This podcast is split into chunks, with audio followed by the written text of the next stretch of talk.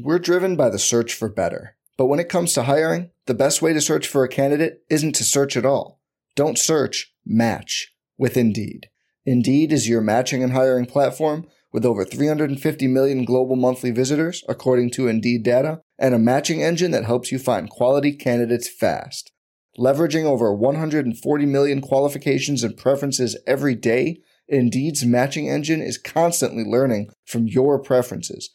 Join more than three point five million businesses worldwide that use Indeed to hire great talent fast. And listeners of this show will get a seventy-five dollars sponsored job credit to get your jobs more visibility at Indeed.com slash Blue Wire. Just go to Indeed.com slash Blue Wire right now and support our show by saying you heard about Indeed on this podcast. Indeed.com slash Blue Wire. Terms and conditions apply. Need to hire? You need Indeed. He turns, he fires for the win. He's got the bucket at the buzzer. Weber back to Bibby, has the open shot. Ladies and gentlemen, up on those feet, put those hands together. And we'll meet tonight starting five for your Sacramento.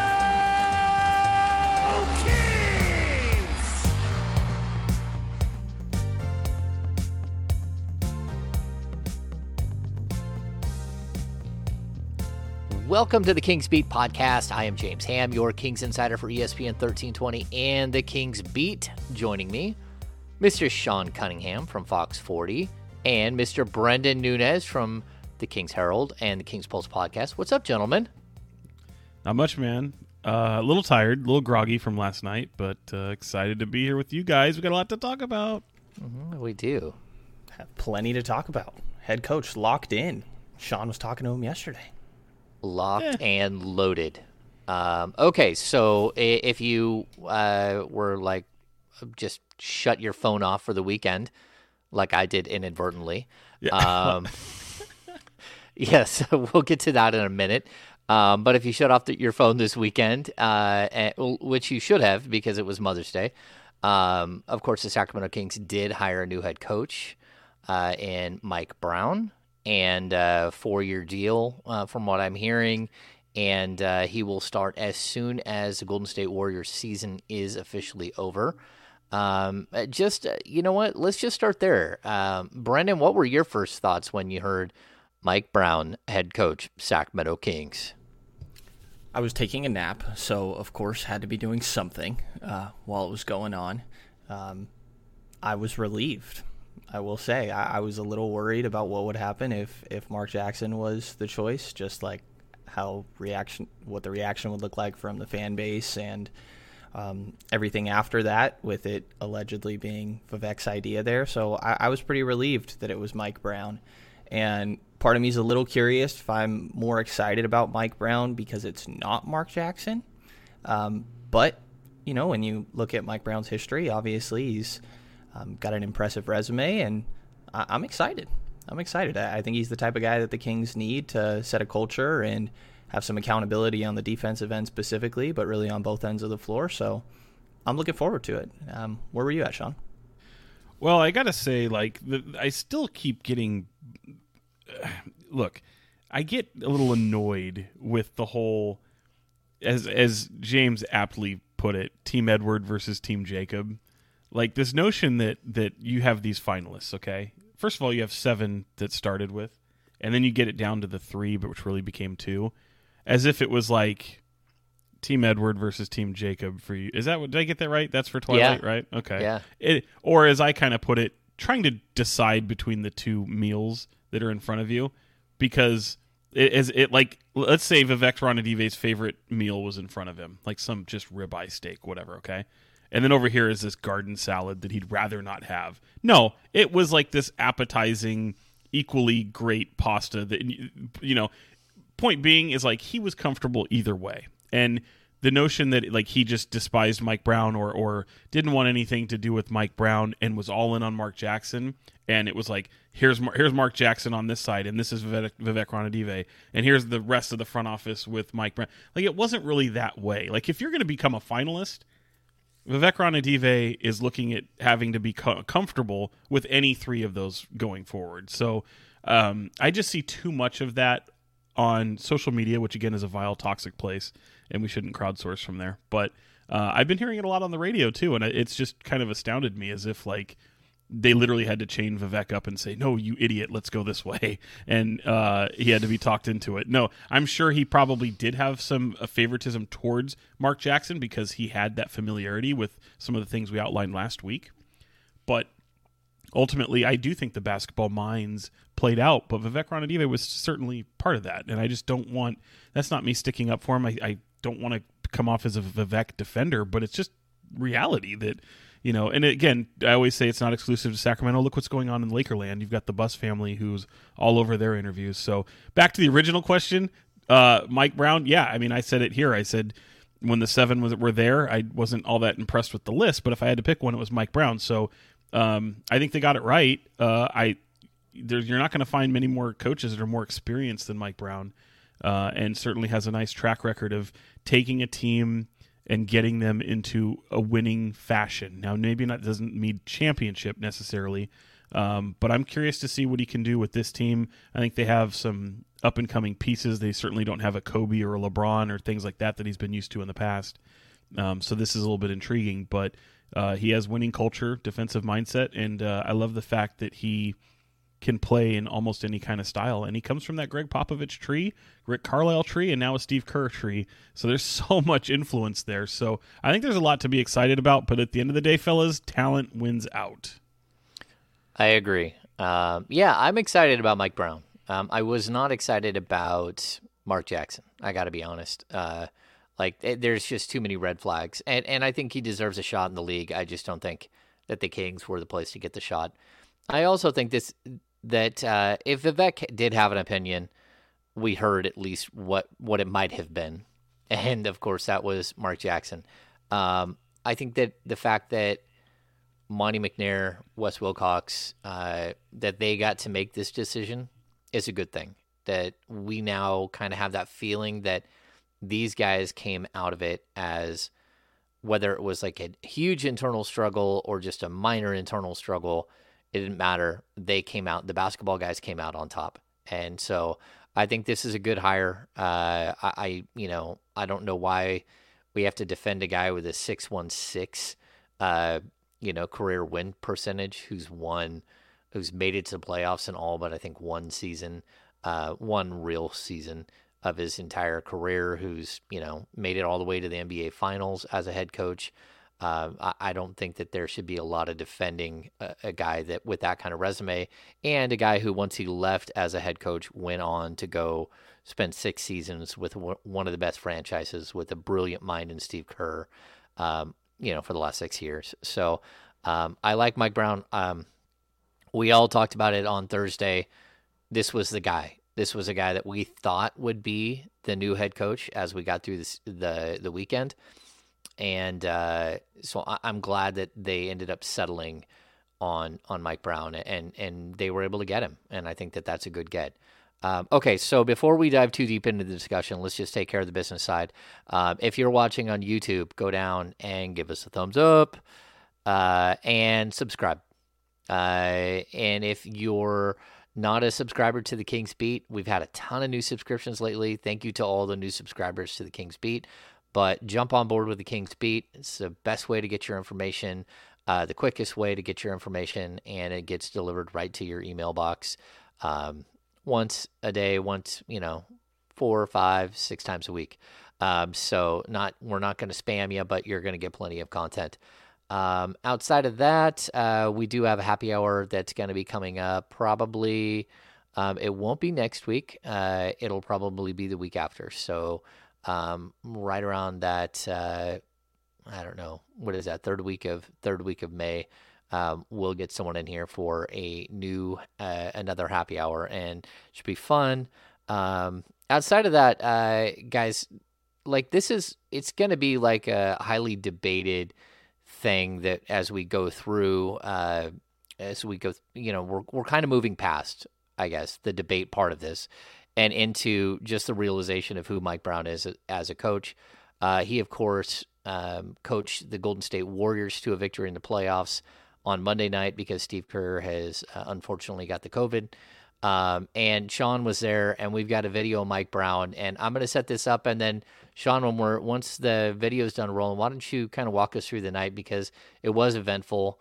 Um, you know, there was a lot of jokes about the Kings getting their first playoff win, um, in, in sixteen years. But, uh, but before hit- we do that, James, can yeah. we walk, can we walk through Saturday night really quickly?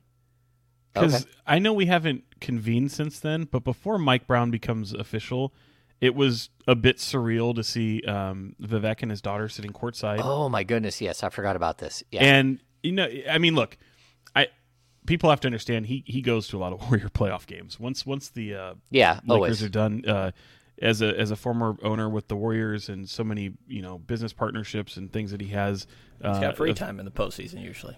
Yeah, and, you know, hey, it's he's a basketball junkie. So, uh, you know, but it was neat to see him there with both his finalists literally looking at each other across from different ways, one calling the game in Mark Jackson and the other one, uh, you know, coaching the game in Mike Brown. And and the weird part about it was, for me, I was like, all right, I'm going to storm this floor and see what I can talk to, because we we didn't really have clarity at that point. And we we knew that the interview process, at least with these gentlemen, had had wrapped up. And so I come out on the floor and I was like, okay, maybe I'm not trying to get anybody on camera necessarily, but maybe I can talk to somebody. And I was going to try to make it to Vivek first, but I see Mark Jackson is leaving the uh, the broadcast area. So by fault, by default, I'm going to go to Mark Jackson first. Uh, got a big mask over his mouth, uh, and it's a noisy uh, venue because Chase Center, just the game literally just ended moments ago, and they're sweeping him off the floor. He tells me to walk with him after I introduced myself to him, and all I could make out were these words. Had a great conversation. Mumble, mumble, mumble, mumble, because I can't hear anything. And then he says, we'll see what happens. So at that point, you know, he he felt he was still in the running. Uh, I don't know what was said in between because I couldn't really hear him. But then I tried to make it to Vivek, and that guy disappeared. So um, wasn't Vivek able to find has, him. Vivek has an Acme hole, like, hiding in his back pocket. And yeah. anytime he sees a camera, he, he like, pulls it out of his back pocket, throws it on the floor. He says, have you met my friend Roger Craig? And boom, he jumps boom. through the hole. Yep. He's gone. Yeah. Disappearing act. Uh, He's elusive. So I wasn't, he, he was very elusive, and I wasn't able to uh, to catch up with him. But I will say this, like, um, I know Sam Amick had reported this. I, I had ha, I had had a little bit, a little notion of it, but I wasn't, I didn't report it, so I was just kind of holding on to it. But Sam had reported that, you know, no decision had been made, but there was no, like, um, offer. Uh, neither team had, neither side had really heard that Vivek was going to be there. Um, I, I wasn't necessarily buying that, but um, I didn't see him go up at any point and talk to Mike Mike Brown or even Mark Jackson. So it was a bit of a of a of an interesting scene. And then yes, the very next day, Mother's Day, as you mentioned, the news comes out. So um, that all kind of sets up what happened last night as we record this on, you know, what happened in Monday's game four, which is. Um, interesting. So I, I, I'd love for you to play those comments, uh, James, because the, the way things kind of played out in that game, I think were just equally as, as interesting. All right, let's, let's play Mike Brown, which it, just so you know, it's, it's only about fifty seconds long. And, uh, it, there's only one question about the Kings, but I, then we, we left a little bit extra on there so you can actually see a little bit of his personality. You probably don't want to answer this question because you want to talk about this team, but you're up there. Uh, why was the Kings the right opportunity, the right moment for you, and are you going to miss some of this too? But to, to, you know, j- just to be fair to, to their organization, uh, you know, I, I, and our organization right now, I, I want to focus on this. And you know, when it, when the, the press conference comes, I'll answer any question that you want me to answer. But. Uh, Uh, yeah, you know, we got a lot of jokesters on the team, and I'm okay with it. Mike, uh, I don't know if this is too early to ask, but is it definitive that you'll be wearing the head coaching hat for Game Five, or is in theory does Steve have enough time to do protocols to join you guys in Memphis? Steve, if you're watching, you get healthy quick. I don't know. I don't know. Sean, take it away. So the fun part before that, that happened post game. Um, and just to kind of peel back the curtain a little bit, Steve Kerr actually spoke at the morning shoot-around. Um, mm-hmm. The past few days, he had actually been wearing a mask again and had a little bit of a scratchy voice, um, but everything had, uh, you know, still been on the up and up, no negative, no positive tests or anything like that. And then I get to the game, and he was at the morning shoot-around. He had addressed the uh, Mike Brown hiring and couldn't be more thrilled for Mike Brown and what he's going to bring to Sacramento. And it's just another guy off his staff that he deeply, deeply cares about. And uh, he says that's the goal, you know, get to to get your assistants head coaching jobs in this league is the goal. And he thinks that while it's going to be a monumental loss for the Warriors, um, Sacramento gained a great one in, in terms of especially with what he brought to the defensive end and just being a associate head coach to Steve since twenty sixteen in this dynasty run, right? Um, but the but the interesting part about it was he said that in the morning, and an hour before his pregame media availability at five fifteen, um, I'm talking to Warriors P R, and they were going to set me up with Steve um, one-on-one for like a two- or three-question uh, chat about Mike Brown, since he's already talked about it in the shoot-around, didn't want to bog it down with the with the pregame media availability. All these other people have a playoff series to talk about, and I just wanted to talk about the Kings, obviously. So um, that's how that's how quickly this thing turned, because we're in position to talk to Steve. We're waiting for him to come to the media room. five fifteen rolls around. Steve's usually really right on time. And then all of a sudden, uh, one of the P R guys comes out and says, like, looks at me like, what are you doing here? And he's like, I kind of told him the situation. And he says, yeah, I think that may have changed. And I'm like, oh, really? And boom, then we get the word that uh, Steve, in fact, entered health and safety protocols for COVID, and uh, Mike Brown would be taking over and coaching his first game on the day that he's announced as Sacramento Kings head coach, and it becomes official. Funny part is, though, usually now Mike Brown would step into that pregame media session, and that didn't happen because Mike Brown was not at Chase Center yet. He had not entered the building yet at five fifteen. So, um... no media availability for Mike Brown before the game. Uh, I had already been told that Mike Brown was not going to speak about the Kings situation until there was a press conference. So we already had that going in. Um, however, once Mike Brown was now um, coaching the game last night and, you know, admirably coaches them to a victory in game four to take that three one series lead. And, and also guys, I mean, let's, I wanted to point this out. Like he's, This makes him, I think, twelve and oh now in the playoffs, filling in for uh, Steve Kerr when, when Steve Kerr isn't there. And that's just playoffs alone. twelve and oh in the playoffs while filling in for Steve Kerr with the Warriors in the playoffs alone. Gets that twelfth victory. He's talking post-game, and he's asked about it. I mean, it's a whirlwind day for him, and it's a very ironic day for him. And also, you know, he's so close with Draymond Green, and what Draymond Green was going through with the loss of a former teammate at Michigan State yesterday, I think um, – he was very sympathetic to as well. But essentially, if you heard that soundbite saying that an emotional day for him and uh, one that he'll be happy to talk all about the Kings, but not until the press conference comes. So he's going to keep that on the back burner until either this series is over or potentially the Warriors playoff run is over. Yeah, everything I've been hearing is that they'll wait until the end um, of the Warriors playoff run, whenever that is. But Um, like Sean pointed out, there are going to be gaps. It, it does look like there there could be gaps um, between, you know, their series ending and the other Western Conference series uh, ending. Um, you know, the thing that, that always stands out, like every time you see Mike Brown, he is smiling. He he has a good spirit about him, and uh, it's something that I you know I think there's going to be a discussion around him and whether or not he is. Uh, we we already heard it. Like I didn't I didn't listen to the whole clip, but Matt Barnes talked about it on D'Lo and Casey yesterday about Mike being, you know, pretty easygoing and maybe not being like the authoritarian that some people think that the Kings need. Um, but I think that there are a lot of ways to coach, and and I honestly think that he's a, a really good fit. Brendan, what was? What was your kind of takeaway from watching some of the clip and all that stuff?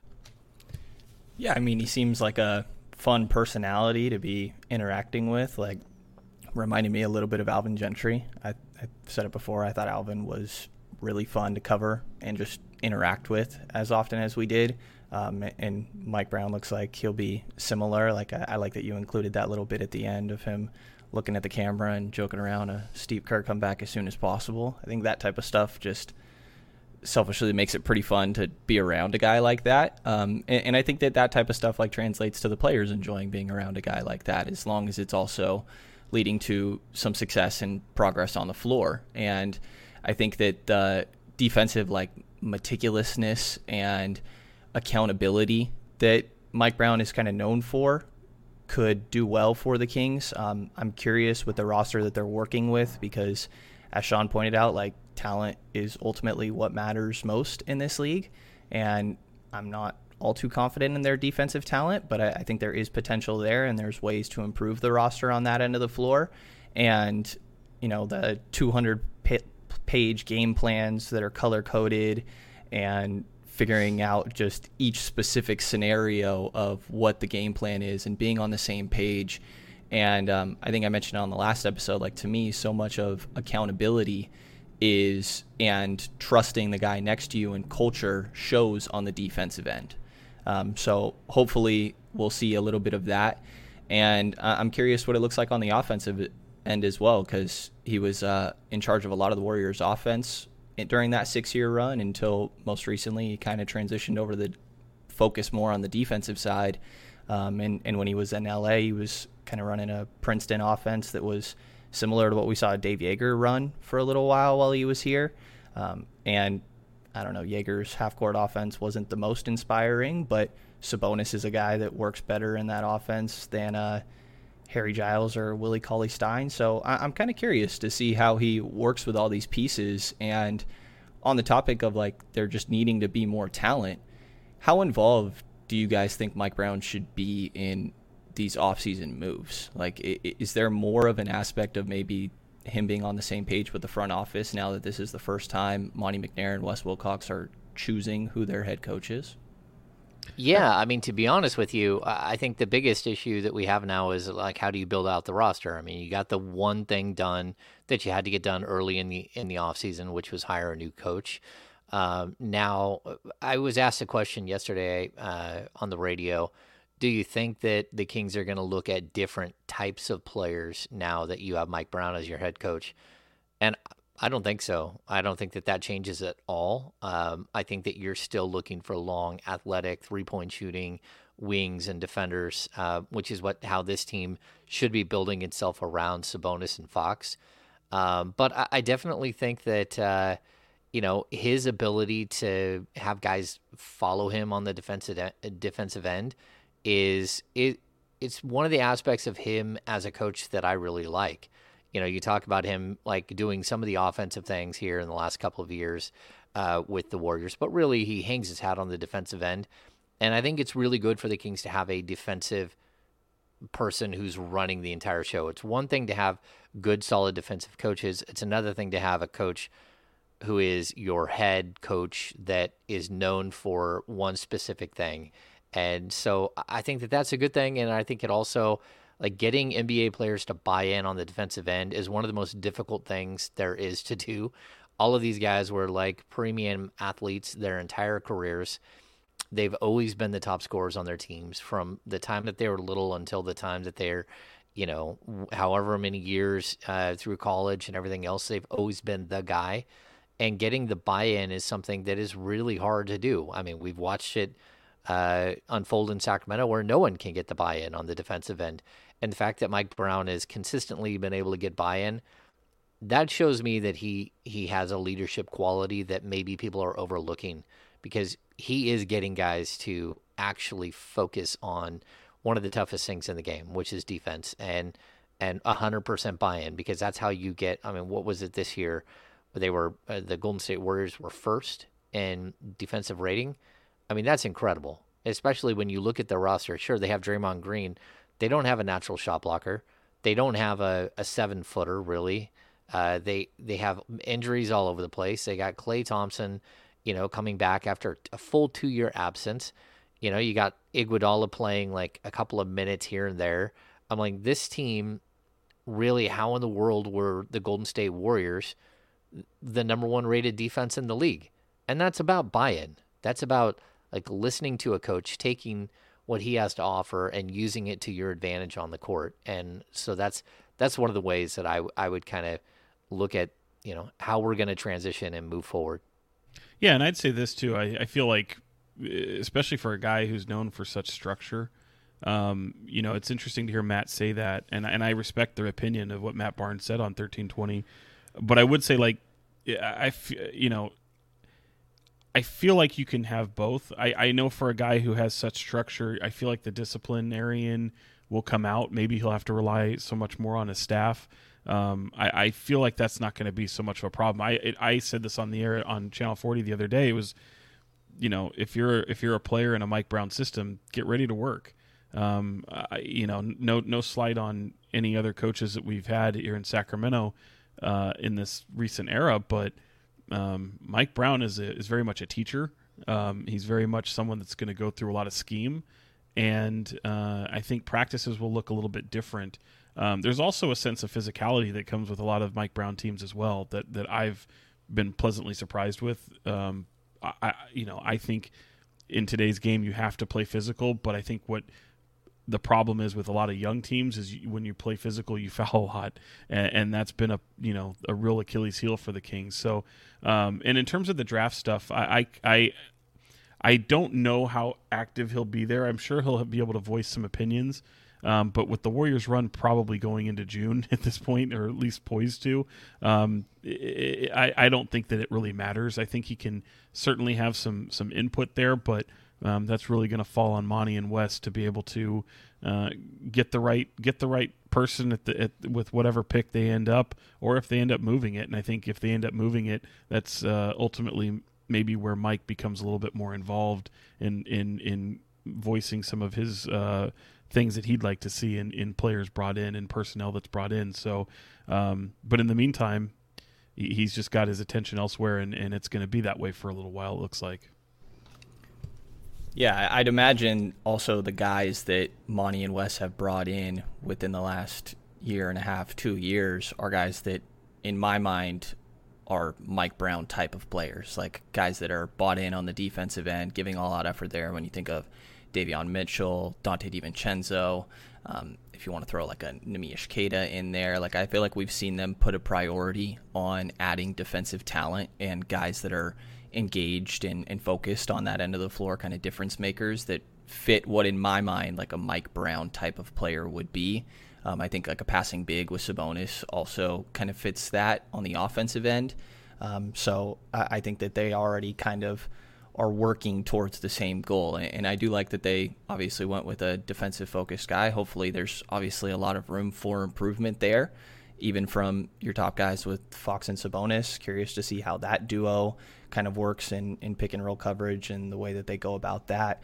Um, how long do you guys think it takes to fill out the rest of this staff? Roughly. Hmm. Um, I, I think it's an interesting question because we don't even know what's going to happen with the current assistants. So, I mean, I, I checked in this week. They still have, have heard nothing, um, which you wouldn't expect them to hear. Like, Mike Brown's not going to call them day one and say, hey, you're fired, or hey, you're staying. Um, he's going to want to do interviews. He's going to want to look at um, a lot of guys that he, he worked with in the past. Um, he's gonna, he's gonna try to build out a staff that I, you know, that is reflective of, of what he needs. Right. So it's not just, we're not going to see him bring in like all defensive guys. I mean, he needs an offensive, like, mastermind behind the scenes as well, uh, to help support him. And, you know, I think he's one of those guys that you, you do understand that he does know what he knows, and he doesn't know. And what he doesn't know, he, he knows that he doesn't know. Right, if that makes sense. Um, so I expect him to to bring in some some savvy veterans. Um, I also uh, I wouldn't doubt that maybe Steve Kerr lets him take an assistant uh, or a guy there from Golden State with him. Uh, you know, I don't know. Like Chris DeMarco is a guy that has come up in the past here in Sacramento um, that actually almost took a job here in Sacramento before things went a different direction. Um, I know that for a fact. But I also think there are other guys uh, that we're going to hear brought up. And, uh, you know, I've heard Melvin Hunt, who is a guy that worked with Mike quite a few times in the past. Um, you know, Sean, are you hearing guys as well? not so much hearing, but I feel like there will definitely be somebody of head coaching experience, at least as his number one or possibly a number two there, an associate head coach, if you will. Um, I think that's just pretty valuable these days for, for most mm-hmm. places. But I also feel that the player development side is going to be pretty crucial there. And I look at someone like Phil Handy, who's been with him before. Um, obviously, his tenure has just kind of come to an end with the Lakers on Frank Vogel's staff. And I know he has aspirations of being a head coach. Um, that, that could be something that, that could pop up as well. But, um, I mean, Mike Brown has no shortage of people that want to work with him. Uh, and I feel like he's already brought a number of those names to the table uh, in his negotiations with Sacramento. So, Uh, I think he's got a pretty keen idea of, of who he wants to bring with him, and uh, I would imagine he's got most of that kind of already situated. I would just say that, you know, however some of the um, other assistants and player development people um, possibly having a holdover or two from the previous regime uh, could be possible, um, but there's look, there's, Mike Brown is revered in this league from a coaching standpoint, and there's a lot of people that, that like to work with him, and people that have worked with him have gone on to be head coaches themselves. So uh, it'll be it'll be it, I, I'm very interested to see what the staff looks like, but at the end of the day, um, you know, that's something that may could even draw well into the summer. I mean, you might be there might be additions. We've seen it before, James, where, you know, we see additions later in July and August and September. So um, it's an evolving process for sure. And uh, uh, one that if I'm Mike Brown and if, if, if everything that I know about him being true, structure, O C D on steroids, uh, I, I would bet that he'd have his staff wrapped up on the quicker end rather than the longer drawn out end. Is there anyone, um, is there anything that you think he needs to really focus on? Uh, in it with his staff, Sean, is there someone that you think like, man, like if he could get this guy, it would it would be tremendous? Well, someone he's worked with before, like Steve Clifford, I think he, you know, he was obviously a finalist, and I kind of drew a comparison of the uh, Monty McNair, Wes Wilcox thing when they were finalists for the G M job, and and and they came over as a duo. Um, obviously, with Clifford being a uh, uh, somebody who has worked with Mike in the past, I think that could be something that makes a lot of sense. I don't know that it'll happen. I don't have any insight there because I think Steve Clifford's going to have a number of opportunities, um, even beyond the one he currently holds. So, uh, but I feel like something, again, kind of going back to that, you're going to need a lot of, uh, I think, exuberance and youth, especially if you do go with someone like Steve Clifford, who's a little bit longer in the tooth.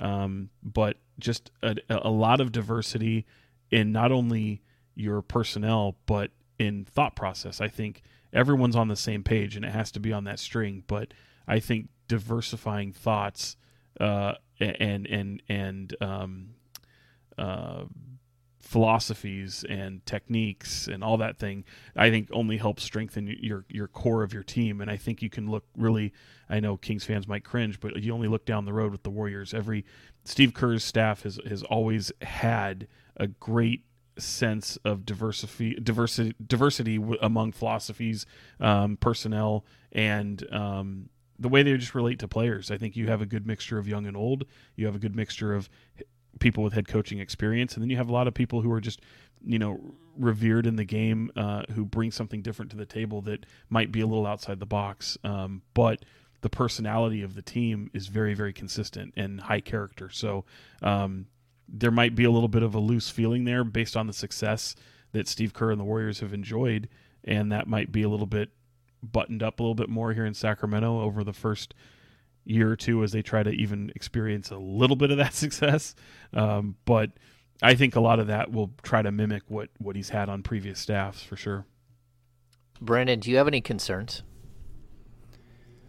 Uh, like when it comes to the rest of the coaching staff and building it out?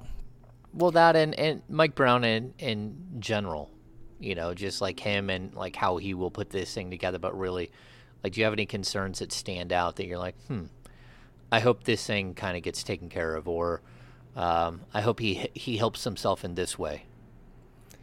I mean, I think the roster still needs to be dramatically improved. That's probably the one standout to me. Like, I'm still thinking that the Kings need to make another pretty big move. Um, Whether that's, you know, we're a week away right now from the draft lottery, which shocked me when I looked it up today, If they jump into top four, maybe that's the big move that you luck into. But I still think that there needs to be more added to this roster for Mike Brown and, and the new coaching staff to work with.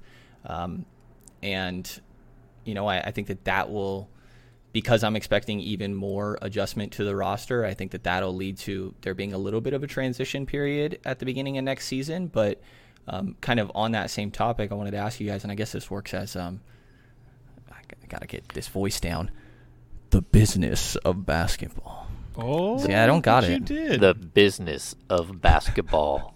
Okay, we're ready. What do you the got Jedi, for us? The Jedi versus the Padawan right there. There we go. From all the other coaching staffs that you guys have covered, um, I want to say it's double digits for both of you guys. Do you feel like it's fair to say that there's uh, an expected kind of transition and just tough phase at the beginning here as we get used to new schemes, new things being implemented, um, just a new style for all these players? And also considering, like I said, I think there will probably be a little bit of change up to the roster that'll impact that as well. But, you know, we saw it with Udoka in Boston. They got off to a tough start, but then things eventually click. Like Willie Green in New Orleans this year kind of falls into the same thing. From your guys' experience, are you kind of expecting a little bit of a growing pain at the beginning of this year? Go ahead, James, because I, I, I'm going to think about that for a second. Growing pains. Um, I don't know. You know what? I, I'm going to say this. Like Luke Walton said this all the time. We're we're going to go as far as De'Aaron Fox takes us. Um, Dave Joerger said the same thing all the time. We're going to go as far as, De- as De'Aaron Fox takes us. Um, I think De'Aaron Fox learned a harsh lesson coming into last off uh, last season. And whether it was mentally or physically or whatever it was, he wasn't ready. And uh, and he quickly went from one of the best up and uh, up and coming young guards in the N B A to someone who's left out of like the top twenty-five under twenty-five, you know, or the top ten under twenty-five. Um, and that's something that I hope he realizes and takes to heart. If he does. And he understands how big he is to this entire uh, thing, then I don't think the Kings have the lag early in the season that they have in the past. I think they're going to get, like, they're going to have plenty of conversations this summer about defensive schemes and about what Mike Brown brings to the table and about what the expectations are. But at the end of the day, talent wins out every single time. And I think Fox has the talent to be an elite star in this league, but he has to do it for eighty-two games. It can't be he takes twenty games to warm up and figure out what's going on, and by that time the Kings are, you know, seven and thirteen or six and fourteen and their season's already shot, and you're you're, you know, basically trying to make up a twenty-point lead in in the fourth quarter. And so I think that we're going to see a different Fox. I think sub- having Sabonis here is going to help have a different Fox. Um, but also, I really do think that like if you can get that going the right way early on, then you can start building out some of these prin- principles when it comes to defense and everything else. So I don't think that there will be a huge lag um, like there has been in the past. At least I hope not. And I hope that Fox has really taken this to heart the way that last season played out and comes in ready to absolutely kill it and have his name in contention, contention for an all-star spot. Uh, I would say that I don't think there's a blueprint per se. Um, you mentioned some organizations there, Brendan, uh, especially in Boston, who have experienced a great deal of, of success. And um, there's a culture there. And I know that's the cliche of changing the culture. Every, you hear that so often. But you don't really have to change the culture within the locker room. Certainly you you want to change the losing mentality and, and turn yourself mm-hmm. into a winner. But to me, I think that begins with the front office. James, you and I, I think all three of us on the same page with the whole talent wins out. The pressure is now on Monty McNair, uh, Wes Wilcox, Vivek Ranadivé, that whole that whole brain trust. Um, you need to get you need to get the talent. And and I think if you're changing a culture, look, let's pretend that Mike Brown misses the playoffs next year, losing record, which I would point out he's only really had one losing record uh, in his old time as a coach. I know the one and five season with the Lakers They're yeah. one and four. That doesn't. One I don't know if I'm really. Kidding. No. Kobe gave him that look, and it was done. We have that famous look. Um, I thought seventeen but, games was short. I don't know. Right, right. But you talk about culture, and I think if missing the playoffs, and let's say you go into season two, and as James mentioned, James mentioned, you have a seven and fifteen record, whatever that is. I think fans are now accustomed to, all right, well, they're going to pull the trigger. They're going to get rid of them. They're they're going to make a change, interim head coach, and we we spiral down that rabbit hole again. You have to have, at some point, some stability. And maybe at that point, if you're doing, if you have a winning or a losing record that way, that's when you have to turn your attention, I think, to more of your front office and what you're doing with the talent that you're bringing in. Because, again, I talked about it a minute ago, you're not going to find many head coaches that are more experience than Mike Brown. Um, I, I have joked in the past you could bring Phil Jackson in his prime, Gregg Popovich in his prime, Red Auerbach in his prime, and put him in Sacramento in any of these last few years. Um, yeah, you might have a little bit of a different record, maybe a few more wins, but I'm still not convinced you've got a playoff team in any of these. I think when we famously had that podcast, James, where we went back and said, when's the last time, you know, we really felt that they were going to make the playoffs? For me, I, I, I, I you know, I, I have to see it first. Like, I never predict this team to make the playoffs. I just don't. I, I, I if you're if you're one of those betting type of people, which I really am not, but I, maybe it's just I'm a little bit more um, guarded when it comes to things like that.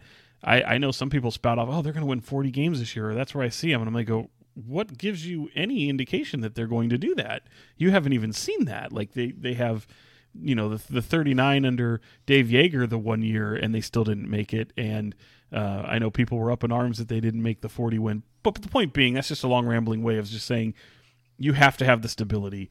Um, hopefully, Mike Brown is not replaced in two years, even if the record isn't there yet, uh, or three years. You know, you, you just show this team and this culture that that you're having a coach here that you believe in, that's going to be here for the next few years. Now, short of him doing something just completely crazy to where everything has shifted and turned on its ear and the, he's lost the locker room, that could be a different conversation. But showing the stability, I think, will mean, look, there's no honeymoon period, there's no grace period, but there there but you give Mike Brown the keys to lead your franchise, and everybody else has to have that pressure on them. Mike Brown, well, it's a it's a results it's a results industry. You got to have the results, uh, and it is a business. But I feel like the pressure should be on other people than than the new head coach. Hang on, I want to add something to that. Um, Monty and Wes need new contracts to coincide with the Mike Brown era, and that hasn't happened yet. Um, from everything I've I've been told, it hasn't happened. Um, so I'm just going to say that that's the other element here. When Sean talks about stability, it's got to be stability with all of them. Like, give this group the leeway. They made a franchise-altering trade. It changed everything. Everything can be different if you do it right. Give them the leeway. I'm willing to take that that first really small offseason that Monty McNair had. I mean, he got, I think he, he was hired on September seventeenth.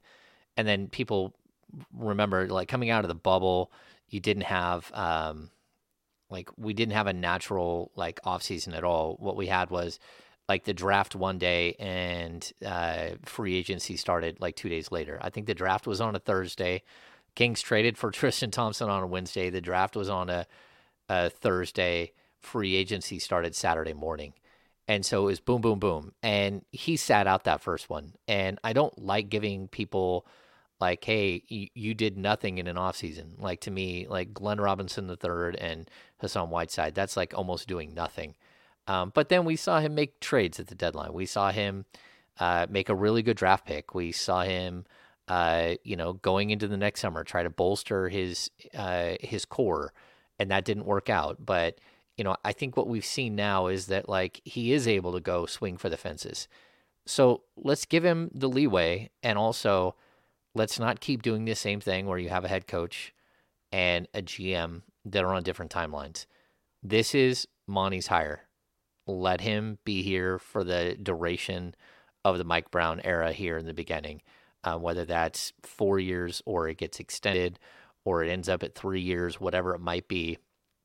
We got to break this cycle where Sacramento, for a lot of coaches, should be the best job in, in the league, because you get paid four years for doing work for two.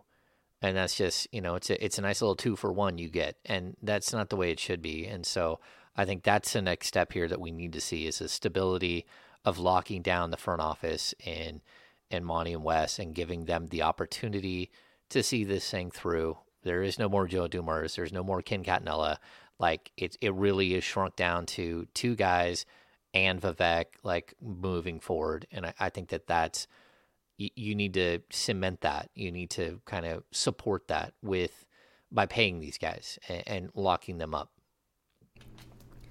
Yeah, I think the jury's still out on, on Monty and Wes and how they are as general managers. Like, I think it's pretty easy to present the argument either way on if you believe in them and the moves that they've done, or if you're skeptical of, of the moves that have taken place.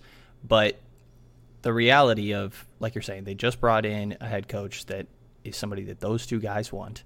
And you allowed him to make a trade, them to make a trade that drastically altered the direction of the franchise with Haliburton and Sabonis. Like, you can't allow a front office to make a move like that and not see it through. So that's why I'm with you. Um, I'm still a little up in the air on, on how I feel about Monty and Wes and the job that they've done as general managers. But I think that for those reasons, I'm with you. It makes makes sense to get those guys on the same page here. And I can't help but laugh at how much I've heard continuity in these past two, three years. I can only imagine your guys'. Consistency, continuity, yes. I also feel, too, that I can paint a picture here of, I think you can get to September and you can decide, okay, whether or not you're going to extend them, whether you're not going to let them go into the uh, – I think there's a difference in having your front office people go in to a final year of a contract with no, um, with nothing guaranteed beyond the season, a lame duck, so to speak.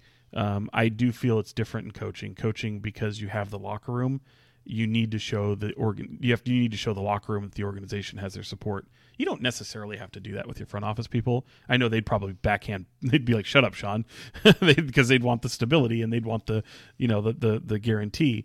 That being said, if it doesn't happen. Uh, and what James talked about, that whole vicious cycle that we see where the coach is gone, the G M's gone, and it's somebody they didn't hire and all that.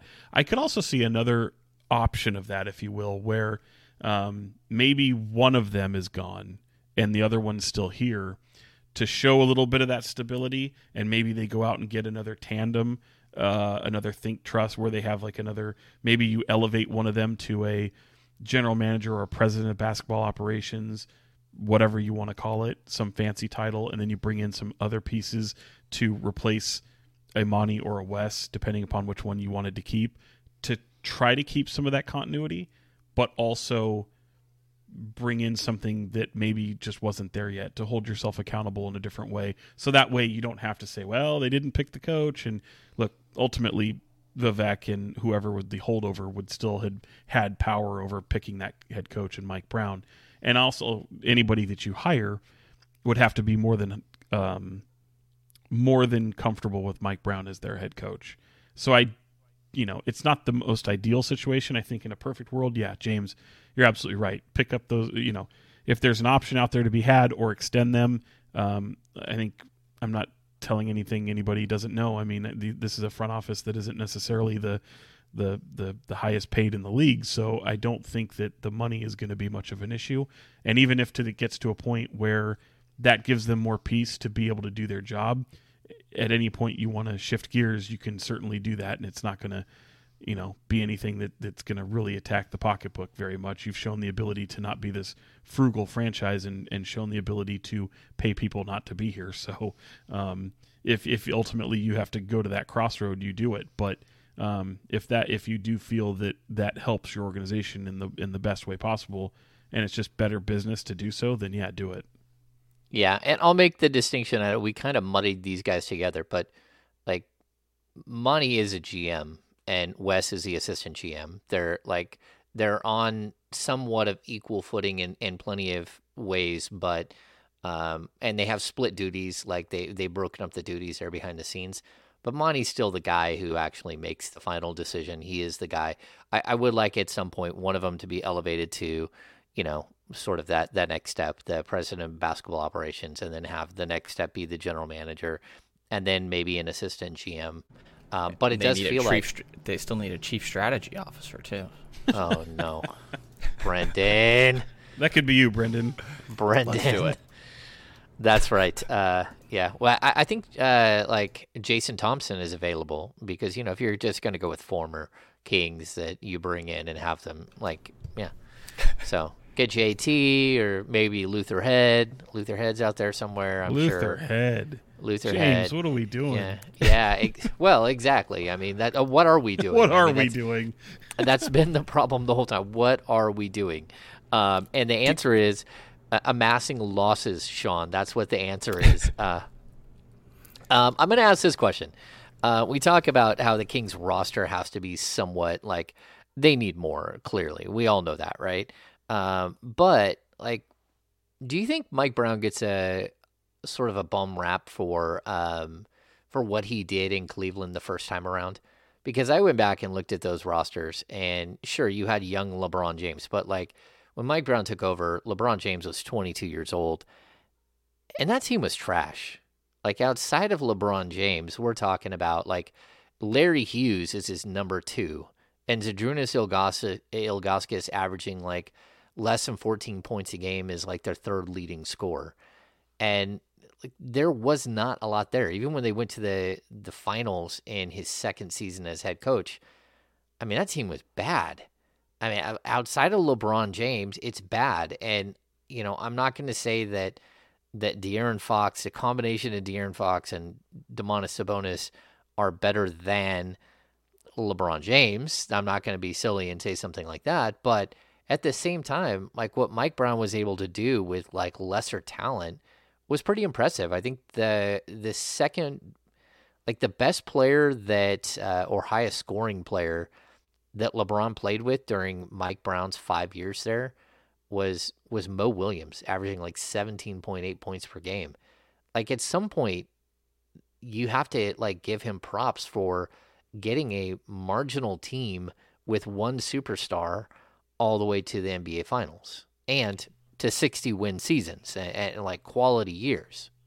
Yeah, I mean the bum rap might be there, but it's it's the. Uh... Again, it's because he had a superstar, and that's it's kind of what I was hearkening back to in the beginning of this podcast, which, uh, I mean, you have some nice pieces in Sacramento. You don't have a superstar.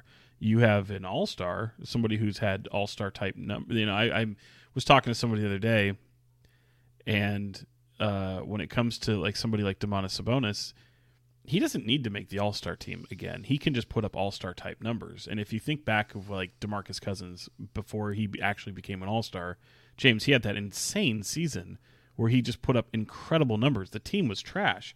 They were not winning.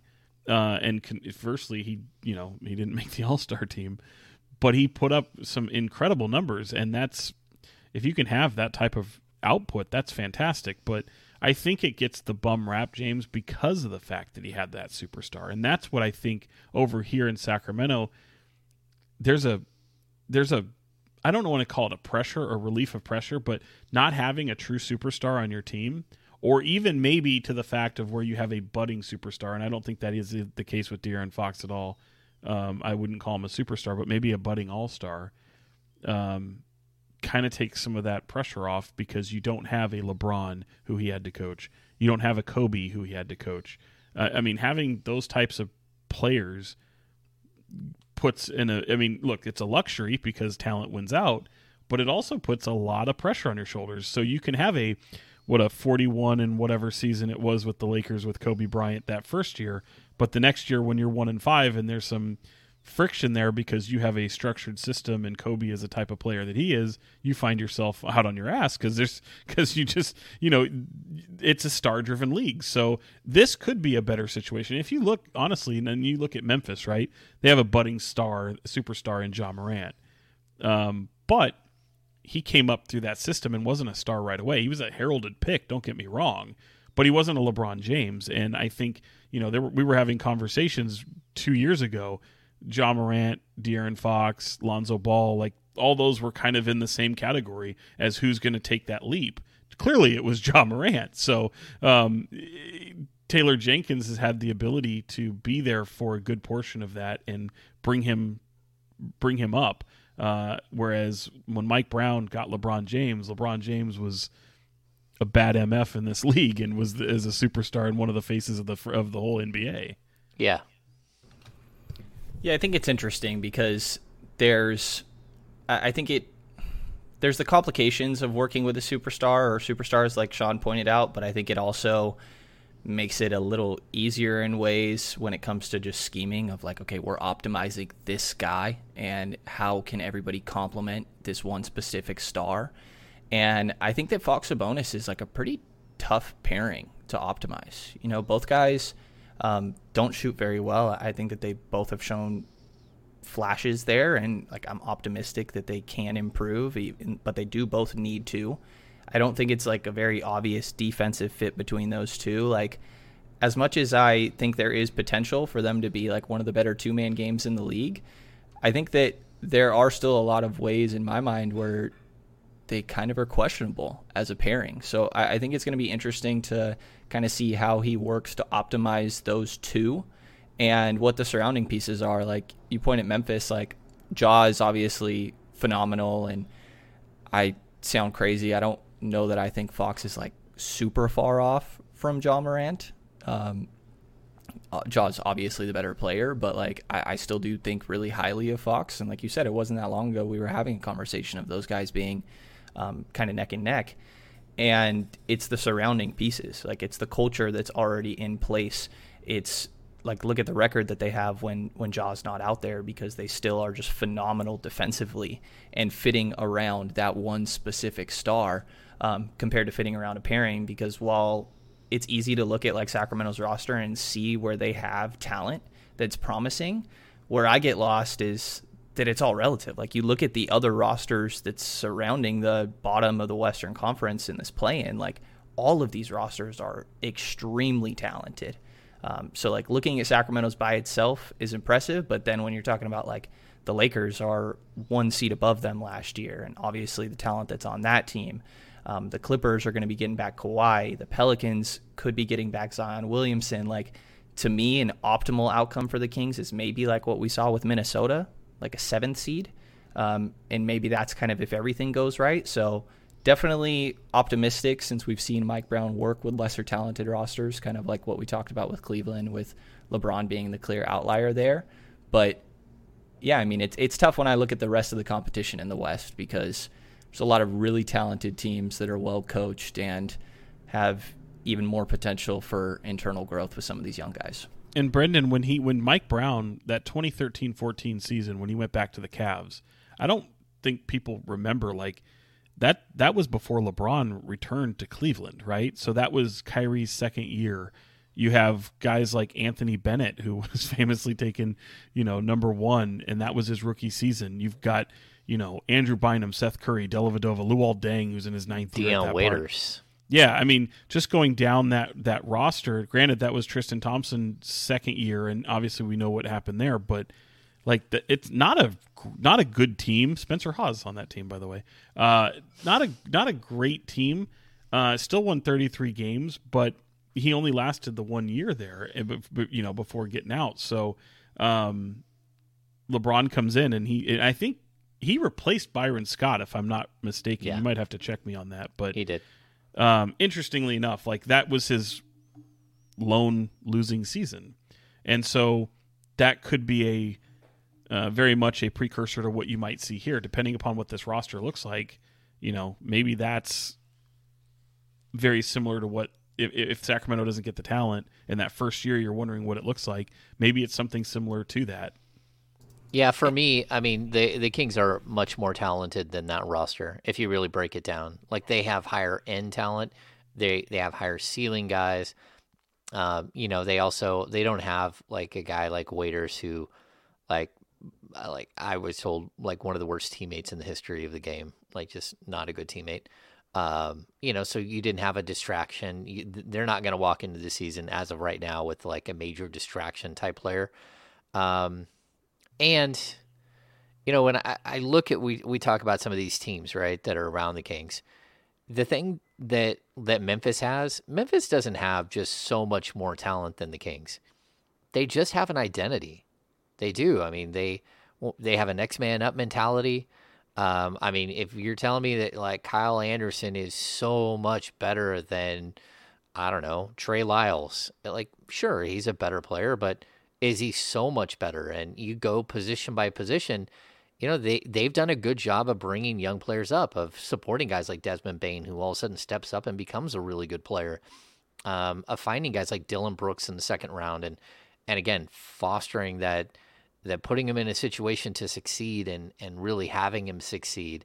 Uh, certain guys there, you know, they come in, they go, they, they kind of like hit their peak and, uh, you know, but overall it's, it's a mindset that they have. And that's where I thought the Kings were really falling behind. They, they're falling behind because they're not establishing the culture. They're not establishing like th- how a franchise is supposed to be run and pushing forward and sticking to a plan. When I see Memphis, I see it, a franchise that it, it almost doesn't really matter like who is playing from one night to the next. You're going to get the same exact mentality. James, they're twenty and five without Ja Morant.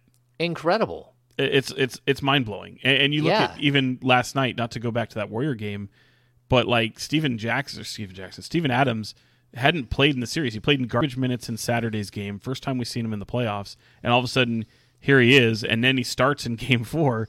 Uh, without Ja Morant, they changed things up a little bit. Their defense was insane. Adams was fantastic, and there wasn't a point in that game that I, you know, I thought that the Warriors would win the game early on. By third quarter, I had completely shifted the way they had defended and and played as a unit. Uh, they were beating up the the Warriors, and it, it just so happens that you know the Warriors down the stretch, you put you know Steph Curry at the free throw line, he's going to hit free throws, so that's how they pull out and. You know, all of a sudden they weren't able to make a shot down the stretch. So, you know, that's just the way it was. But for a good portion of that game, Memphis looked like they had the game. Again, twenty and five without Ja Morant, and they very easily could have been twenty-one and five, twenty-one and four, uh, excuse me, going to Memphis for game five here. So, um, just incredible that a team is able to do that without their superstar, uh, and how much they rely on Ja Morant and how differently that they play with Ja Morant as a offensive player, but defensively, you wouldn't notice that he wasn't on the floor. It's about culture. Go ahead, Brendan. It is. I, I think that it is about culture, but I would also kind of fight back a little bit that I think Memphis is a lot more talented on the defensive end. Um, I, I think that it is about buy-in and culture. That's a big aspect. Like Sacramento can drastically improve with the roster that they're working with now, but um, I don't know. I do think Memphis has some really good defenders on their roster and capable three-point shooters. They have smart players. Like, they don't have any Buddy Hields or Marvin Bagley's. And I know the Kings aren't working with that anymore.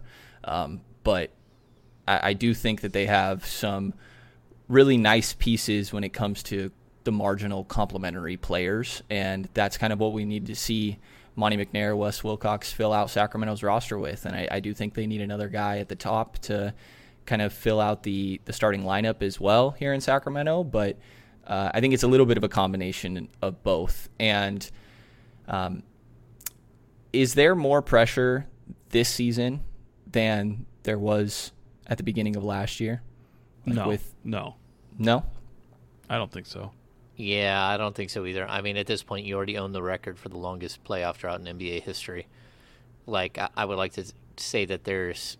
I mean, there's pressure to win. Certainly, like, this is – Mike Brown is a win-now move, but it's a win-now move that should be win-now, you know, ten years from now as well. Like, if it all you, works out. I think know. You have to define the pressure, like, for who. Like, I, I said it's I think the pressure – to me. Well, I think the pressure's on – you know, I think the pressure's on the front office because they, they went after Sabonis, but now Sabonis is playing with a new coach. So he's playing with a second coach. Like, you know, to me, again, the, the pressure – It, I don't think it's any bigger in the sense in the basketball, you know, the pressure could be on De'Aaron Fox because you haven't seen him in the playoffs. Um, again, like it, these are, I think these are things you take into account, but again, you have to find the right talent. But Uh, to me, I don't think it's on Mike Brown. I won't think it's on necessarily this team because here we are May tenth, gentlemen, and we still don't know who the hell's going to be on this team yet. So um, you've got a seventh pick likely in the draft.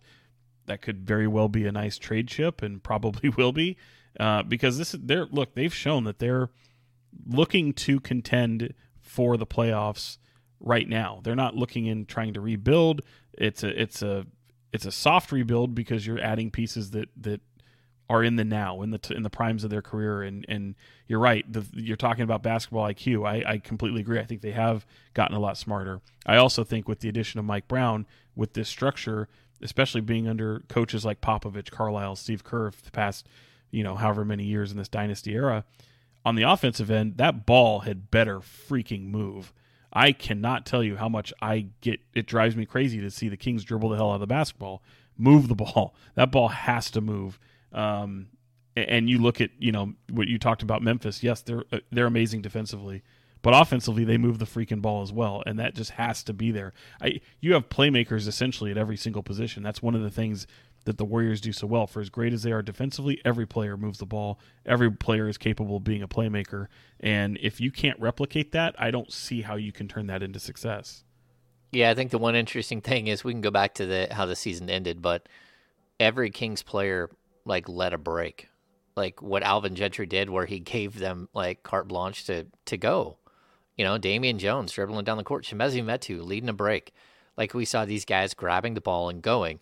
Uh, I, I think that if you can pull some of that idea, some of what we saw from Alvin and and especially in the second half, I thought he was really creative when it came to Fox and Sabonis and what little sample size we saw.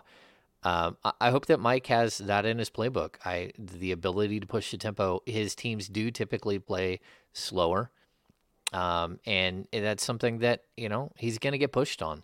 He's going to get pushed on because you have a Ferrari. You don't want to, you don't want to put it on blocks and, in uh, De'Aaron Fox. And so I hope that they're able to surround him with the right pieces, but also like, look, if you're a coach in the league, I think the most brilliant thing that we've seen from a head coach in Sacramento over the last sixteen years was when Dave Joerger just looked at his roster and said, okay, we're going to sprint. We're just going to go, go, go, go, go. Dave Joerger completely changed who he was as a coach in his final season in Sacramento and found great success. And if Mike Brown isn't able to do that, if he's not able to be versatile with, especially on the offensive end, then it's going to look clunky. And, you know, there's nothing worse than a bad team that is, that isn't interesting, right? And, and that's something he's going to have to make sure that, like, his style of play isn't so like structured and slow it down and focused on the defensive end, that it's not fun. Because if the wins don't come, like losing games and scoring in the nineties is not going to be something that anyone wants to watch. And so if there's one thing that I would point out that you got to worry about with Mike Brown, it's that it's that he needs to be, he needs to take what he learned from Steve Kerr and put it in motion with, of course, lesser players, because the Kings don't have Steph and Klay and Draymond and, you know, all the guys that, that we see down there, even a Jordan Poole. Like, you gotta you gotta figure out a way to F- future make this future thing. King future King yeah. Jordan Poole. Oh Jesus, yeah, yeah. You see that coming, don't you? I do. Yeah, make a run, make a run at him. Um, all right, so uh, we we got a couple of other things to cover. Um, Steph threw some shade. I don't think he threw shade. I think it was like taken, like I watched him say what he said. I think he threw like five sentences together that none of them had anything to do with each other. And when you put the five sentences in a paragraph, it looks like, oh, I think he threw shade. Uh, Brennan, you have that, the, the quote from Steph last night? I do. It was right after they won that game. So kind of heat of the moment, and Steph's a little bit all over the place. Can you um, do your best Steph Curry impression? Just for just I for can. us, the listening audience. Hmm. Um, Pressure's on, buddy. Pressure's on. I don't know how to do this one. Um, Steph's got a pretty. He doesn't have a standout like thing about his voice to replicate. Can you do a Steph Curry quote uh, using Homer Simpson's voice? Yeah, that'd be even better. Don't think so. I'm just going to go you, ahead and read this one. Who, who's your best impression? Do it that way. Do you have an impression? I don't know if I do. Go ahead, Brendan. I'm sorry. I totally no, you're okay. You're okay. I'll prep for the next one. I'll prep for the next one. Um, the quote from Steph right after the game is, uh, you talk about historically bad shooting. A lot of history was made. He's been named head coach twice in twenty-four hours. I felt like we got traded to the Kings overnight. I don't know how to explain all this. We're obviously happy for him in his next gig. End quote. Pretty funny to see the Kings be the focal point of kind of socials and a lot of different talks around right after a playoff win. But I'm with you. I don't know how much of it was like a shot at the Kings, or he's saying that, like, we're a Mike Brown coach team, so I guess we're the Kings right now. Like, he was kind of all over the place, but it was funny no matter. Facts is facts and truth hurts. I mean, let's what did he, what, point to the lie. Where did he say point to the lie? I'm sorry. it, it's true. Sean, sorry. Canadian, sorry. Canadian, sorry. Uh, I think he also said Klay Thompson was looking like Buddy Hield out there, but I don't know if that one. How about I, the I line? Misheard it. How about the line from Charles Barkley, which was, I think, at pregame or halftime? Someone might be able to. I, I saw it later because uh, obviously wasn't watching. I was at the game, but him saying something about, "Hey, Mike Brown, you better win this game, or Sacramento may fire you." I mean, that's.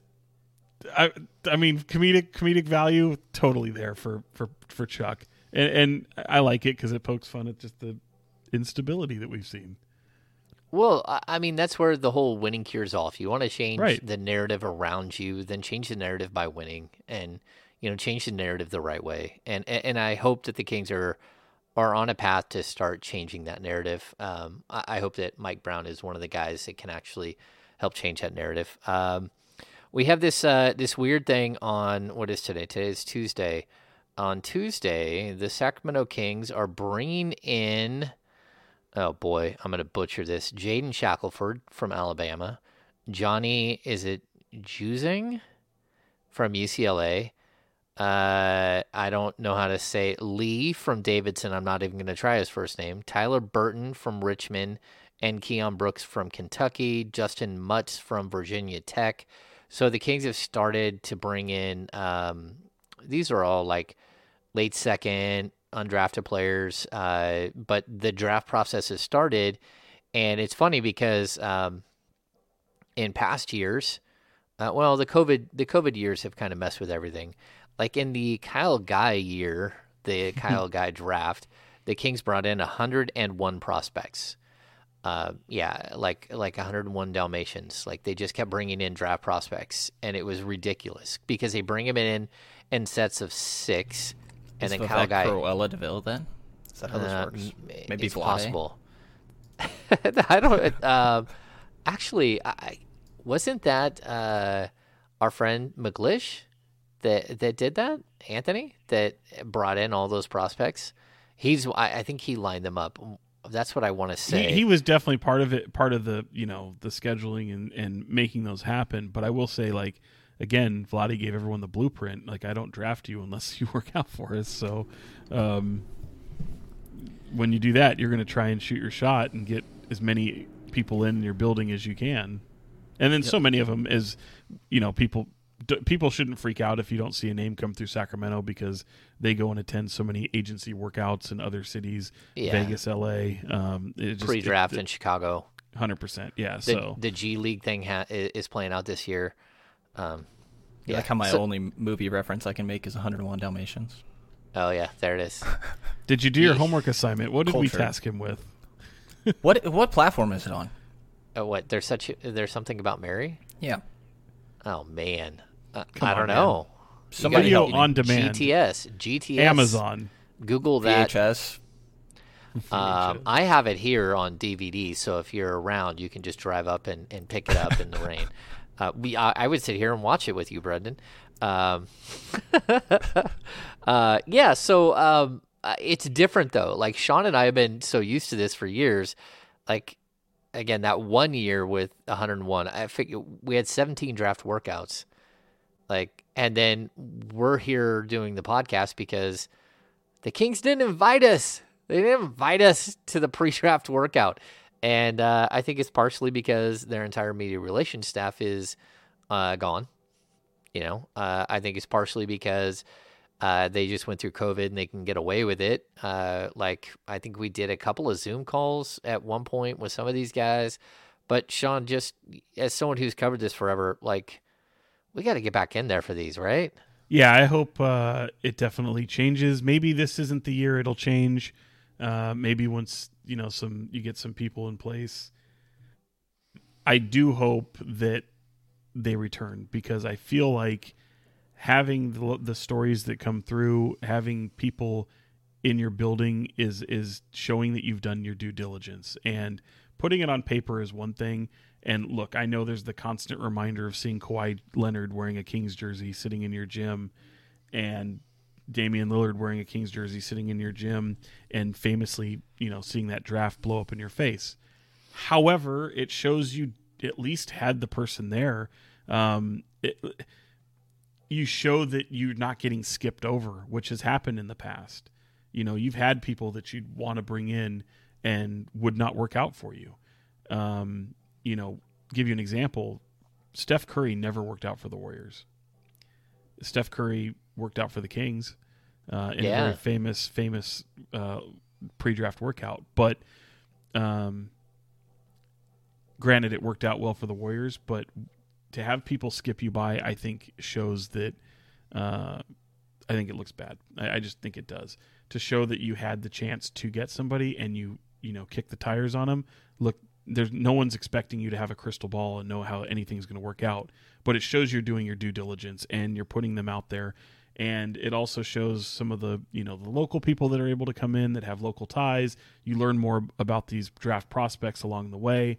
I think it does a really good job of, especially when you're not, I don't care where you're drafting in the draft, having the ability to have those people on your floor and even have your media talk to them, it takes the mystery out of, with the seventh pick in the twenty twenty-two draft, the Sacramento Kings select Joe Bag of Donuts, and everyone goes, who the F is that? And you have nothing to go to, and, and you just don't know anything. And there's this whole like uh, cold start to that person's future.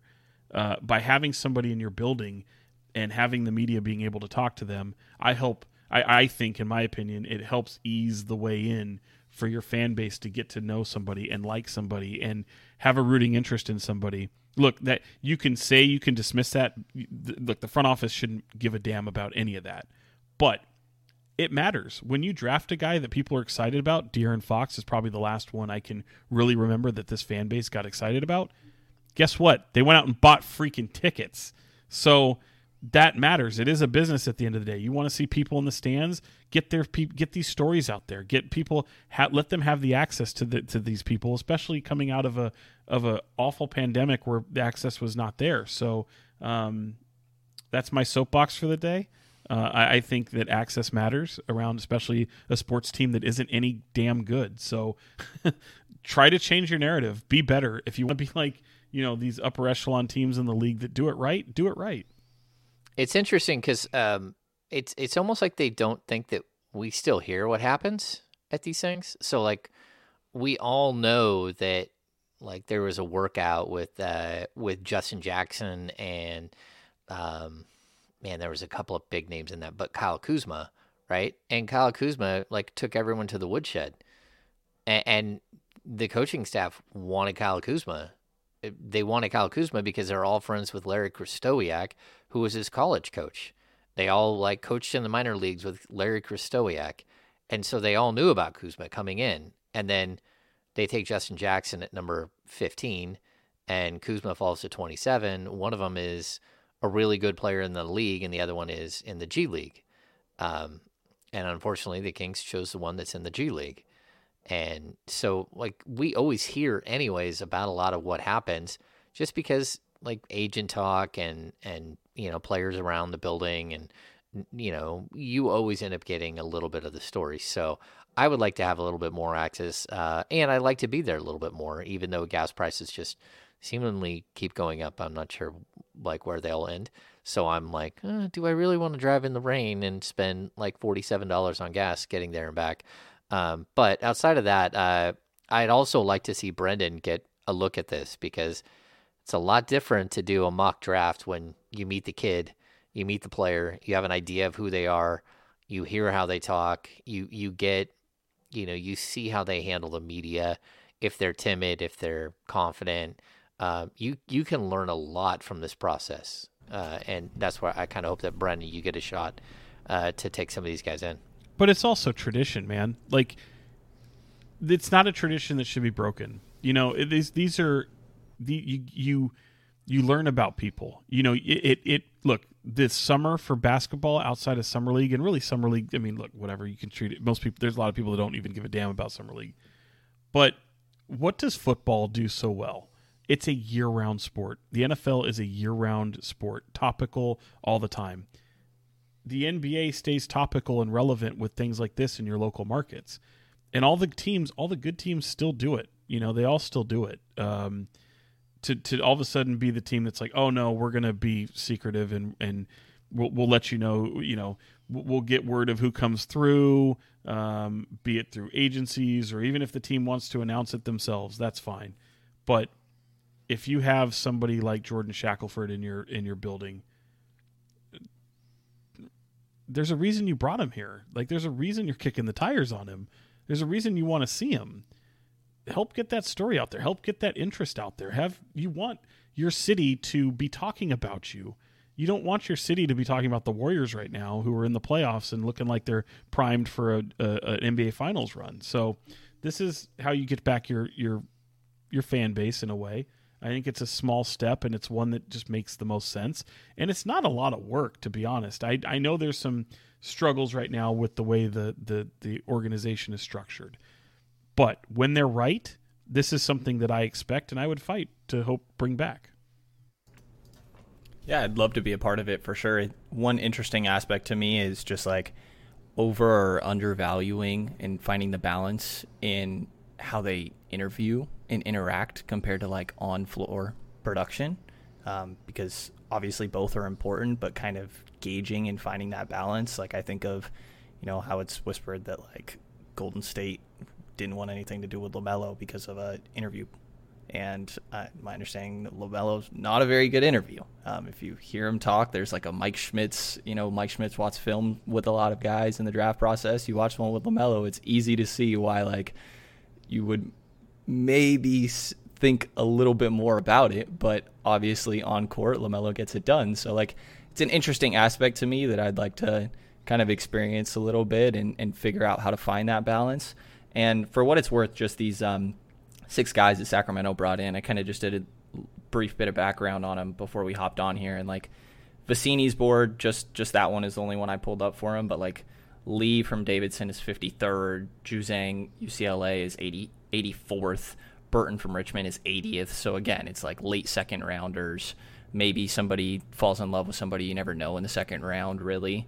Um, and every single one of these guys is at least a junior, if not older. Shackelford's the only guy who's not six six or higher and six six or taller. And outside of Brooks and Mutz, they're all at least thirty-five percent three-point shooters on pretty significant volume for some of them. And then Brooks and Mutz are two uh, pretty big stock guys who Monty has a little bit of a history of going after guys with some steal and block rates, um, maybe a little bit of a defensive impact. So length and shooting, length and shooting, length and shooting. Um, yeah, I, like I, like doing this for so long. I mean, like we had the Jimmer thing where the lady hid in the bushes. Um, Isaiah Thomas came through. That was the only pre-draft workout I missed in two thousand eleven. Uh, can, can I get the, the spark notes on yeah, yeah on this lady hid in the bushes? You might have to go go down. There's that a lady road a w- with a sign like "We love you, Jimmer" or something, hiding in the bushes at Arco Arena. Like so, when Jimmer drove up, um, Jimmer also like when he did get drafted by the Kings, he drove like this really crappy like teal blue Hyundai Elantra. And uh, one night his dad came out after a preseason game. I was walking out and his dad is wandering the parking lot looking for his car for, uh, for Jimmer's car. And so Alfredette like hopped in the front seat of my truck at the time and I drove him all around the parking lot looking for Jimmer's car, which again was like, like a thirty-five hundred dollars car. it was, it was pretty in, it, interesting, but uh, like that, I think part of it is that, I mean, uh, Michael Carter Williams famously saying, like, yeah, I think myself was like uh, Jason Kidd, but not like the in his prime. Yeah, not the old like like sort of dumpy Jason Kidd who it shoot like is incredible and winning champion, but like the Jason Kidd in his prime is like, oh, okay. And then you also hear that he he missed like ninety-nine out of one hundred of his jump shots in in his pre-draft workout and broke down on the floor. Um, you know, you get Taco Fall walking in, and everyone in the building is like, holy cow, like what, that is one gigantic human being. So you get like all of these things, or even like a guy like Lou Dort came through and you're like, man, that dude is ripped and there's something about him. And you know, there are certain guys that come through that you're like, they draw your interest, and and so you end up following their career a little more closely because you had conversations with them. Even like Klay Thompson. Uh, Sean, it was you who asked him about his marijuana arrest right beforehand, right? I'm, I'm, I may have alluded to it. I mean, there's certainly there was a there was a cloud, pun intended, hanging over Klay Thompson coming in. So, um, but again, I mean, I've I've known that kid since he was in high school, and or, or been familiar. I don't really know him, know him, but like been familiar with him. It's I it, that guy was insane high school player that was on all the A A U teams, and um, the one guy that would just defend and lock you up and still be capable of going out there and scoring. So having him, like him and Brandon Jennings, two are probably the two among the two best basketball high school players I've seen in my in my era, uh, because I didn't really get Jason Kidd. You know, that was I was too young, so. Uh, those two, and especially in California, just in, incredible high school players. Ryan Anderson, he was good. Yeah, he's up there. Yeah. yeah, yeah. So I got Marcus Bagley. Well, I covered Marcus. Yeah. Yeah. Okay. But I mean, in uh, the state, state, state of California, like what those two dudes did was was pretty impeccable. We had Marcus uh, Marcus Bagley come through for yeah. a pre-draft workout, um, right? Yeah. Yes. So no. Uh, no. Are you sure? I Last can't year? remember. I can't remember either. No, his freshman year. Um. Oh no, it would have been last year, wouldn't it? Interesting. I was thinking we did. Um. Okay. So, uh, outside of that, um, you know, again, I, I hope we're let back into building because uh, it is important in my my opinions because it gives us like a better understanding of who some, some of these players are. And you get guys that are just much, much bigger or or much shorter or much longer, like with like uh, wingspan wise. And you like they come in the building and you're just like, holy cow, like either you like somebody or you don't. Like they're a bad interview, they're a good interview. I, it just adds more, I don't know, more information to the, the pot when you're trying to, you know, evaluate some of these guys. So I think it's important. Um, I don't know. Do you guys have a, a good Mother's Day? Yeah. Well, you you didn't. Oh, no, I had a great Mother's Day. It was the day before. Oh, okay. So okay. So I'll tell this I'll, I'll tell this story really quick um, because I, I did post it uh, on, on the interwebs. Um, so on Saturday, uh, we had to move my son's boat. And yes, my son has his own pontoon boat, but it's a long story. He, he built it for a senior project with my dad. Um, they whittled it out of clay. Um, that's that's that's how we roll here with the Hams. Uh We he took a, a boat that was l- literally given to him and uh, tore it down to nothing and rebuilt it for a senior project, and it's really beautiful and cool. If you go camping with James and you don't make your own fire by rubbing sticks together, you're just not you're just not a camper. You're just not that. Sean, I don't camp. yeah, uh, I don't either. Camp. I do go to building a culture. I go to the water. I, yes, I go to the water. The water's like right down the hill for me. Yeah. Um, Anyway, uh, so we had to move my son's boat from one parking spot to another on the lake, like it's in the water. And so while moving it, uh, he was backing out, and he has umbrellas on the front of his boat that we, you know, usually are down, but like during the summer he pops up because uh, he's pasty white like I am. Anyway, uh, one of the umbrellas catches on the overhang that the boat's underneath and gets knocked into the water. So I hop across, there's a, uh, the boat is lifted up out of the water on a boat lift. So it's got pieces of wood that are out in the water. So I'm jumping across the pieces of wood to go save the umbrella, which is now sinking in the water. I lean over to grab the umbrella and I hear plonk and I look down and I'm like, oh no. So my, my iPhone thirteen into the lake. So I, uh, me and my son, like, first of all, I had sweatpants on and the water's still freezing. So me and my son are sitting there discussing which one of us has to go get in the water to go try to find my cell phone. Um, he ran how, up how to the... Deep, how deep is said water right now? Well, it's it's right on this on the you know maybe twelve feet off uh, the off the shoreline, maybe ten feet, twelve feet.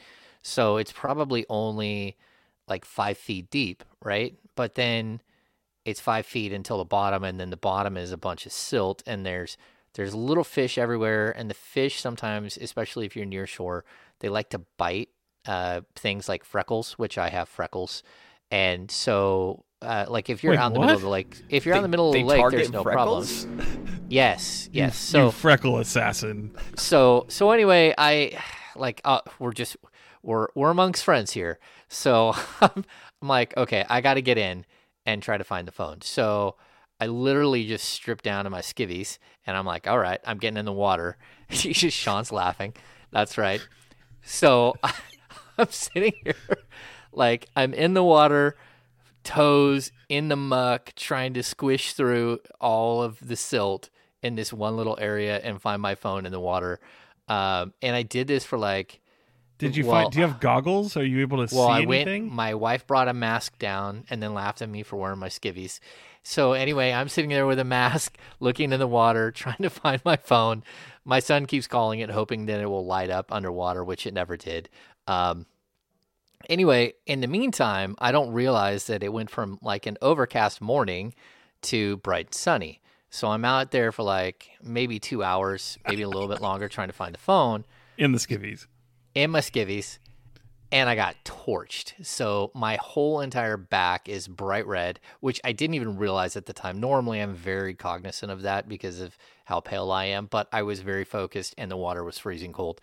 Anyway, I don't end up finding my phone. And the worst part is, like, it's Saturday, right? And by the time I get done, we get in the car, I drive down. Um, I found out that I had insurance on the phone, which I, I was worried at first I wasn't going to have insurance. I was going to have to pay like a thousand bucks to pay off the phone and then start another whatever, you know, with Verizon. Um, but uh, they said, oh, no, you have insurance. So they sent me a new phone, but it didn't get here until uh, Monday at like seven o'clock. So I had to work the whole weekend with a really bad, uh, like old Samsung phone that my dad had. And so while all the news is breaking, I don't have my phone. And when people text me, if they have an iPhone, it goes to my iPhone account, not to the new phone. And so I'm not getting any. So I'm sending out texts. I don't have any contacts. I, I went to the movies with my family because I'm like, forget this, man. It's Mother's Day. It's my son's birthday. We're going to focus on that. Um, but I brought my laptop, and uh, in between uh, Fantastic Beasts and uh, and Doctor Strange, um, I actually had my laptop out and was like confirming and doing all that stuff. But again, like piggybacking off my wife's uh, cell phone's internet inside of the the studio movie grill. Yeah, so it was an ordeal. Losing it, it's just because it's the worst day ever to lose your phone, because I knew what was going to come. I, I there was no way they weren't going to like make the coaching hire on Sunday. Um, I'm glad they waited as long as they did in the day, but uh, yeah, it was traumatic. Losing your phone, man, it, like how reliant we are on those things now, it's just horrible. And uh, I I will probably invest in like having a backup phone here at the house in case I do have that situation again. A burner. You're gonna have a burner. I, I refuse to have a burner, Sean. No no James burner phone. Um, I even like when I was at N B C, I turned down like the company phone. I'm like, nope, nope. I, I'm not a two phone guy. Never gonna be a two phone guy. Yeah. So anyway, that's the story of my Mother's Day, which and the day before. So now I I have all the skin on my back is dying, and I have like the itchy starting and.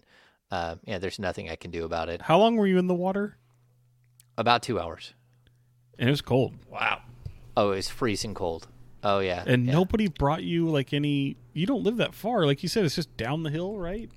Oh, no. I, like, I can see the boat from my from my window. No one brought you some, like... That's what he always swims in. Oh, no. I did eventually go home and get swim trunks on and went back okay. and, and went okay. in. But, but initially, for, like, the first hour, it was just, like... I mean, there's no one on the water. Everyone's hiding out in their house still because the weather is all weird and everything else. But or because there's some weirdo doing who knows what on the edge of the water. There you go. Some some dude out there. Some like butt-ass white guy turning red. Yeah. So anyway, that's uh, that's the story. Uh, I hope everyone enjoyed James's misery of losing his cell phone. And uh, luckily, I'm all, I'm all back up and going. I, I do have. What'd you get? Well, I, they sent me a brand new replacement.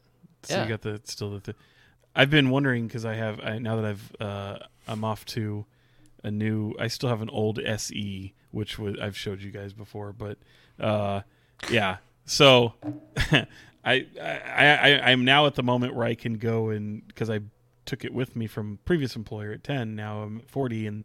Uh, you know, I get to actually upgrade my phone and have a personal phone because they're different. They don't give you your own company phone like the old place does. They just give you an allowance to expense your bill. Oh, nice. So um, I get to keep my own phone. And by virtue of doing that, this will be the first time in twelve years that I actually get to have a personal phone. So that's fun.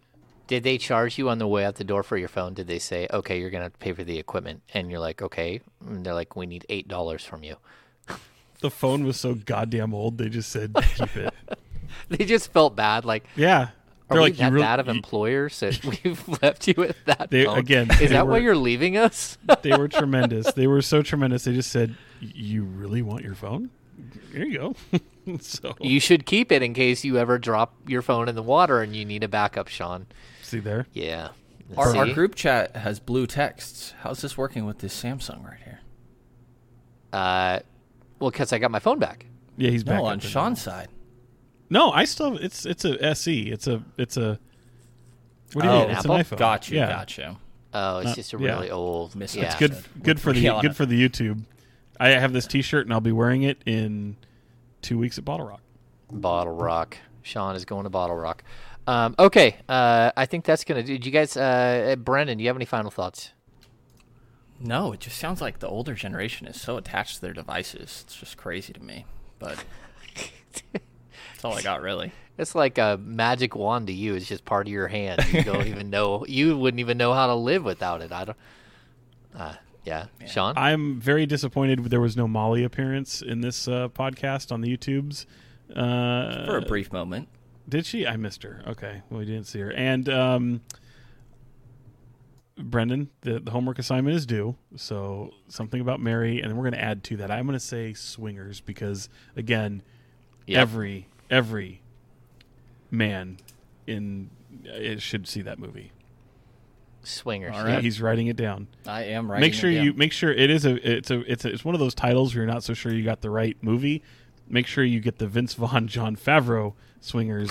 So there, you know there's that, some there's some other ones out there. Yes, I'm going to guess that yes. I'm not saying, I'm just saying. Oh, no. Uh, Sean, have you seen Doctor Strange yet? No, because I'm anti uh, comic book movies unless it's Batman. I just There's too many of them. I can't. What? One day I'll get there. One day I'll get there, James, and, and I'll celebrate like everybody else. Uh, but I've only seen a handful of Marvel. There's just far too many, man. And um, I feel like when I do it, I just need to go in whatever order the internet suggests going in, and yeah. I'll do that one day. But it, I then just, you'll never catch up. Can't though. do it because they won't stop making these freaking comic book movies. There's I too saw many. The, I saw the Spider-Man a while ago, and instantly knew, man, I missed the last movie because they clearly started from a point that I was not at yet. I really well, wanted to see. You need to see like the previous six.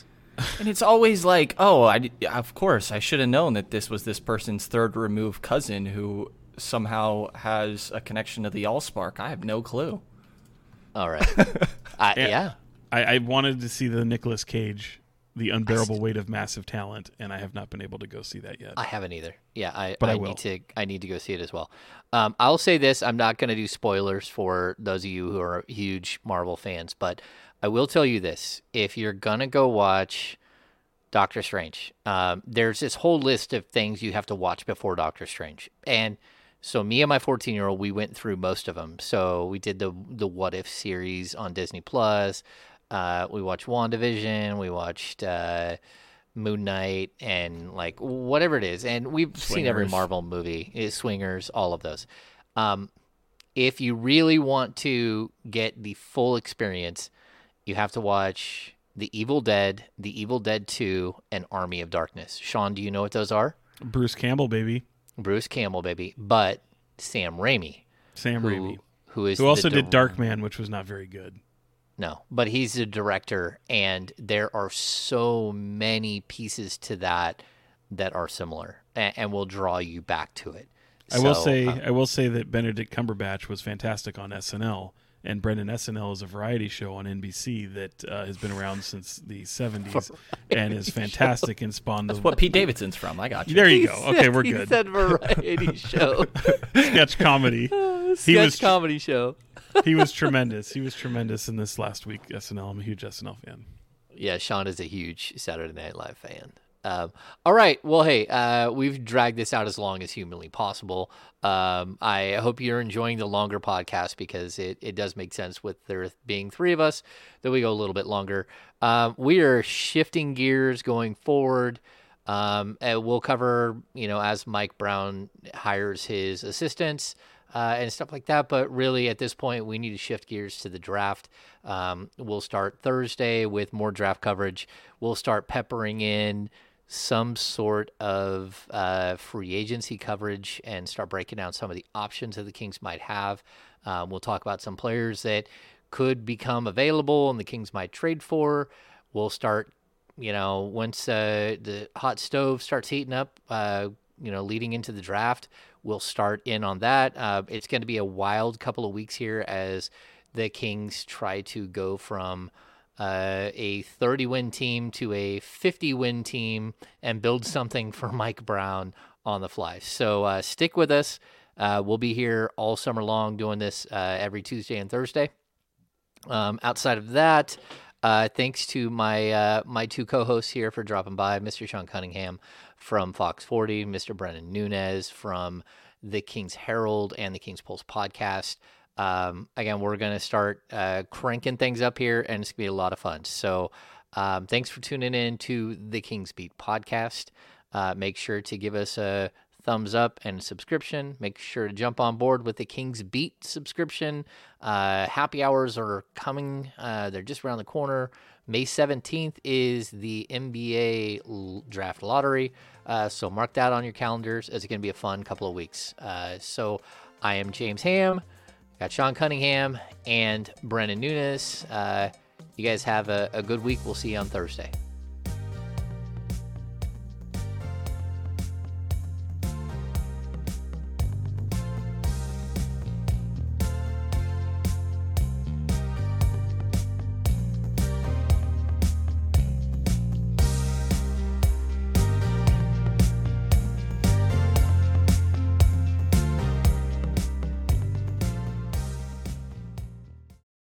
Without the ones like you, who work tirelessly to keep things running, everything would suddenly stop.